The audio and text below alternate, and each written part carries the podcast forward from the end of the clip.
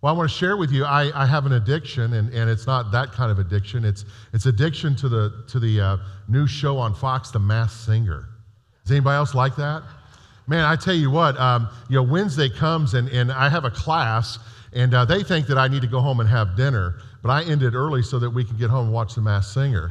And, uh, but, but I tell you what, it, it, it's, it's, it's a great show. And if you, uh, anybody watch it, by the way? You're like five of us? Okay, that's cool. All right. For those of you that don't watch it, you know, you need to watch it. I was, uh, uh, spoiler alert, I was not happy when Terry Bradshaw got voted off. So now you have to watch it because you know it's a great show if he's there. But, the, but this show is it, it's a great show. It, it um, the crux of it is the contestants they wear masks and costumes, so you have no idea who they are. They're like celebrities. They could be like uh, big time athletes. They could be uh, singers. They could be actors and actresses. They could be uh, celebrities on TV. It doesn't matter. You have no idea who they are, and they come on every week and they perform songs. And at the end of the night, the one who has the least amount of votes gets voted off, so to speak, but they have to unmask themselves. And it's kind of creepy because, you know, they have to unmask themselves under, under the mantra of take it off, take it off, take it off. And Patty was in the other room. She's like, Bob, what kind of show are you watching in there? I'm like, well, come on in here. We'll watch it together. Uh, but it, but it, it really is a, is a great show. Now, it's down to the last show. So this Wednesday is the season finale. And I'm, I'm toast because Thursday, the withdrawals begin. I mean, what am I going to do? There's, but it's sign up for the second season. But you know, I, I, I share that with you because um, what I love about it is that people get to hide behind masks. Um, have you ever worn a mask? You know, Halloween or something like that. And I told somebody recently as I was putting this message together, I said, should I tell the congregation that I that I like being behind a mask and I like, you know, doing like fun things? They're like, they might not get the story right on you on that one, Bob. So they thought that was maybe way too much information. But, but sometimes we wear masks. And, and it's funny because when you talk to these celebrities and folks on this show, they say that because they're behind a mask, that they can be uninhibited, that they can uh, achieve their hopes and dreams, that they can do whatever it is that they want. They've always wanted to sing, but were told they were tone deaf. And on this show, they could do that. So it's like a metamorphosis happens. You know, I think uh, when we become followers of Jesus, a metamorphosis happens there too. And um, uh, we kind of take off the mask. We take off the mask of what uh, everyday, ordinary life is, and, and we, we come out of, of not hiding behind all of those pretenses of things that, that hold us back. But in Jesus, there's freedom. And in Jesus, we can uh, uh, be ourselves and we can uh, love God and we can love each other and we can truly make a difference um, in the world around us. Nicodemus is a, is a story that I love in the Bible, and, and John, John talks to us a little bit about in his gospel about the importance of this um, interaction between Je- Jesus and Nicodemus. Now, um, Nicodemus, it's interesting, he comes out in the night. Um, he is a, um, comes out in the night to see Jesus. He's someone who's well schooled in the faith. He's a Pharisee. He's uh, got a lot of knowledge of religion. He knows how the church works, so to speak. So he knows how every uh, team is supposed to function. And, and, you know, he served on the finance team, and people didn't like him anymore after that. But, but he, uh, he kind of, you know, served, and, and he, he knew what way the church worked. And he comes out at night because he's searching and he's seeking. And he comes and he, he comes out into the night, into the darkness to find Jesus. Now, um, I've come out in the darkness sometimes. I've had like uh, some perplexing or crushing things happening in my life that, that I come out into the darkness to find God because it's got me in such a heavy place or down on, uh, in a well or a place maybe uh, that I don't want to be. So coming out into the, into the light from the darkness is not uncommon. In fact, as Christians, that's what we do. We, we come seeking the light, and that light is, is Jesus Christ. But John tells us this great story, and I want to share with you the conversation between Nicodemus and with Jesus. Nicodemus says to Jesus, Rabbi, we know that you're a teacher uh, who has come from God. So, so Nicodemus knows that Jesus is somebody really, really closely tied to God. For no one could perform the miraculous signs that, that you're doing if God were not with him. So Nicodemus is like everyone else. He's hearing the stories of Jesus. He's hearing that Jesus is, is performing miracles. John calls them signs. We see that people are getting their eyesight. Jesus has turned water into wine at a wedding. We see lots of things that are happening. And next, Jesus says, in reply, Jesus declared, so here's what Jesus says to Nicodemus I tell you the truth that no one can see the kingdom of God unless he or she is born again. Now, it depends upon where in your life and where in church you kind of grew up with those phrases, born again. They're spiritual phrases. But let me tell you where, where Nicodemus is, is learning from Jesus. Nicodemus responds, How can a man be born again when he's old? So Nicodemus is looking at it like this physical metamorphosis. How can I go back into my mother's womb as an adult man, a senior adult man, and come back into the world as, as uh, be, be reborn again? And Jesus answers, I tell you the truth, that no one can enter the kingdom of heaven unless he or she is born by water and the Spirit. Say, say water and say spirit. Church words again. Where are they? They're, they're simple words, but they're words that have a, a powerful context. Um, they're words that, that give us comfort. They're words of the supernatural. They're, they're like God words that when we think of water and the Spirit, we think of a lot of spiritual things that, that come around that. Oftentimes, it's through the church that, uh, through church words, that we take a stand on things. Uh, the word justice, we take a stand on justice. The word mercy and acceptance. The word love uh, the word, uh, you know, God in Christ. Birth and spirit, they, they remind us that God is doing something in us.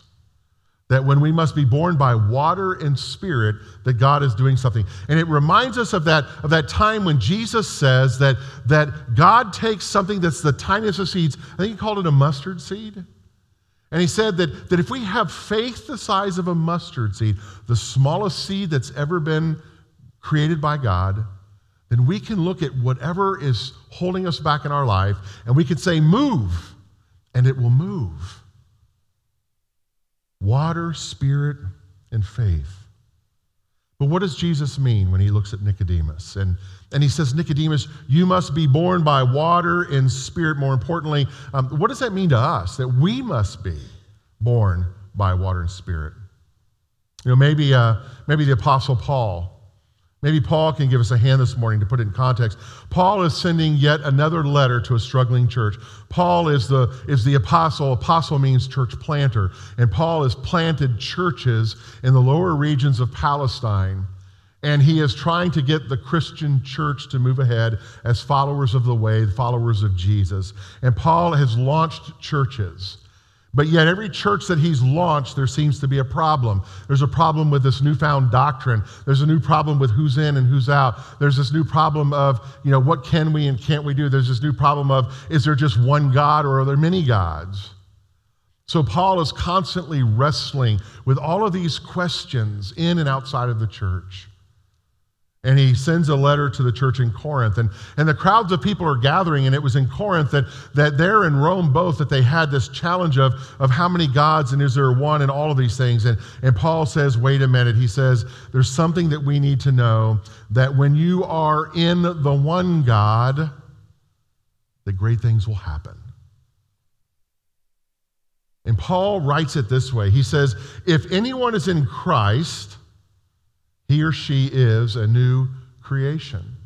So when we are in Jesus, when Jesus is in us, we can't help to not be the same of what we were. We, we're something new. Something has happened. The old is gone, the new has come. The mask that we've been hiding behind has been taken off. We are now a new creation in Christ. Jesus says to Nicodemus, You must be born through the Spirit. And Paul puts it into this context. Paul says that even before you know Jesus is in you, even before you know who Jesus is, Jesus has claimed you. Did you catch that? Even before you know God, God knows you. Even before you profess your faith, Christ lives in you.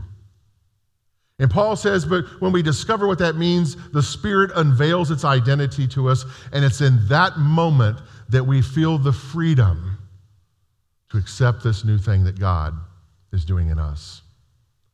He then writes, All this is from God who, who reconciled us to himself through Christ and gave us the ministry of reconciliation, that God was reconciling the world to himself in Christ, not counting men and women's sins against them. That's powerful stuff. God is constantly reconciling with us. And what that means is, is that the person that I was yesterday, uh, the bad choices that I made, God is reconciling that, saying, Bob, you have a new start. The choices that you've made today that aren't the holiest of choices, aren't the right choices, that aren't the choices that bring joy to the heart of God or your family or to this earth, God is reconciling you. And God is saying, You have a new start. That I shall take what you are and I will move and make something good out of that. And that's important for us to understand when we think about this. Reconciliation is, um, is, is one of those really important words that I think that we Christians embrace. I think for a lot of us Christians, we'll say, well, it's the cross, and it says, I'm not discounting that. The cross is very important. But reconciliation Reconciliation not only is a vertical relationship that we have with God, but reconciliation is a horizontal relationship we have with each other. So when you think about when we reconcile with God and with each other, we are living into the cross. Powerful things that we see. You know, today is Confirmation Sunday. It's a, um, it's a great day for our students and, and uh, for our uh, student leaders, you know, Allison Van Dyne and, and, and all of our student leadership team, and, and through uh, Bobby's guidance as our senior director of ministry, um, and Pastor Pam and I, we've had chances to, to come and, and to sit with these young people and, and to not pound facts and figures and statistics of, of Christian faith and Methodism in their heads, but to try and somehow get into the mind of a middle schooler? Wow. But, um, but somehow try to open the door, so to speak, to allow them to understand that God loves them and that they have a huge, a huge life left before them. You know, this class has been unique. A lot of testosterone. Chloe's the only female in the group. Chloe, I feel your pain. This group was inquisitive. They had great questions. They, uh, they didn't hold back, and, and it was unbridled, and that's what I love about their spirit, uh, discovering those moments of their faith exploration and just the um, uniqueness of who they are. Now, my wife, Patty, um, she, uh, she teaches middle school language arts, and, and um, I don't know how she does it. I just interfaced a couple of hours with, with these folks. And, and by the time I was done, I was drained because all the questions that they had, great questions, I'm not picking on them. But I kind of came away going like, can I breathe now? I mean, this, is, this has been intense. But what I loved about it was, was uh, the conversations that went from new apps on their phones to some YouTube video that they saw. Oh, let's talk about Jesus. And then they offered something else, and it was like herding cats, not just herding cats, but herding cats with their tails on fire. But it came back around. It always came back around. And I would kind of give them that, you know, pastor eyebrow look, and they would, they would, you serious? We got to take this serious. And they did. John Wesley, who's the founder of the Methodist movement, Wesley was a, um, an ordained Anglican priest uh, which meant that, that he was uh, answered a call uh, by God to be a priest in the Anglican Church. He preached on Sundays, he led prayers, he held worship services, he visited the sick, he gave to the poor, he administered the sacraments. And for most of his life as a priest, growing up in the house of a priest, because his father was a priest, his mother Susanna was extremely religious. Wesley said, halfway through his life as an ordained priest, I don't know who God is. Wow. Think about that. That's why we have confirmation. So that we can create a space so that these young minds can ask the questions that maybe they're not sure they can ask their parents, or maybe they're not sure they can ask their teachers, or maybe they're not sure they can ask each other, but there's strength in numbers and they can ask, and some great things happen from there. Wesley, later in life, was at a Bible study on Aldersgate Street, and he was studying the book of Romans. Martin Luther, the great reformer, had written um, some notes on that, and Wesley was reading those. And it was at that moment that Wesley said, At that moment, I realized that not only did Christ die for the sins of the world, but Jesus even died for me. And Wesley then uh, murmured the words that made who he was. He said, It was at that moment that I felt that my heart was strangely warmed. Has God warmed your heart? Didn't it feel great when, when God's in your heart and you're full? You know, as we've been on this journey, um, a couple of things I want to say. You know, uh, this group of students is not just the future, they're the now. You know, we, we've kind of got to make sure that we're understanding when we talk about our young folks, our youth, let's just use that term. That's not, we always say the youth are our future. The youth, no, the youth are now. They're the now. So, so we engage with our students and we engage with their ideas, we engage with their struggles, we engage through teaching and love, and we engage through our leading to bring them closer to Christ because they are the church of today, in addition to the church of the future. And let me say this specifically to these students don't let anyone ever tell you you're too young to tell somebody about the faith that you have.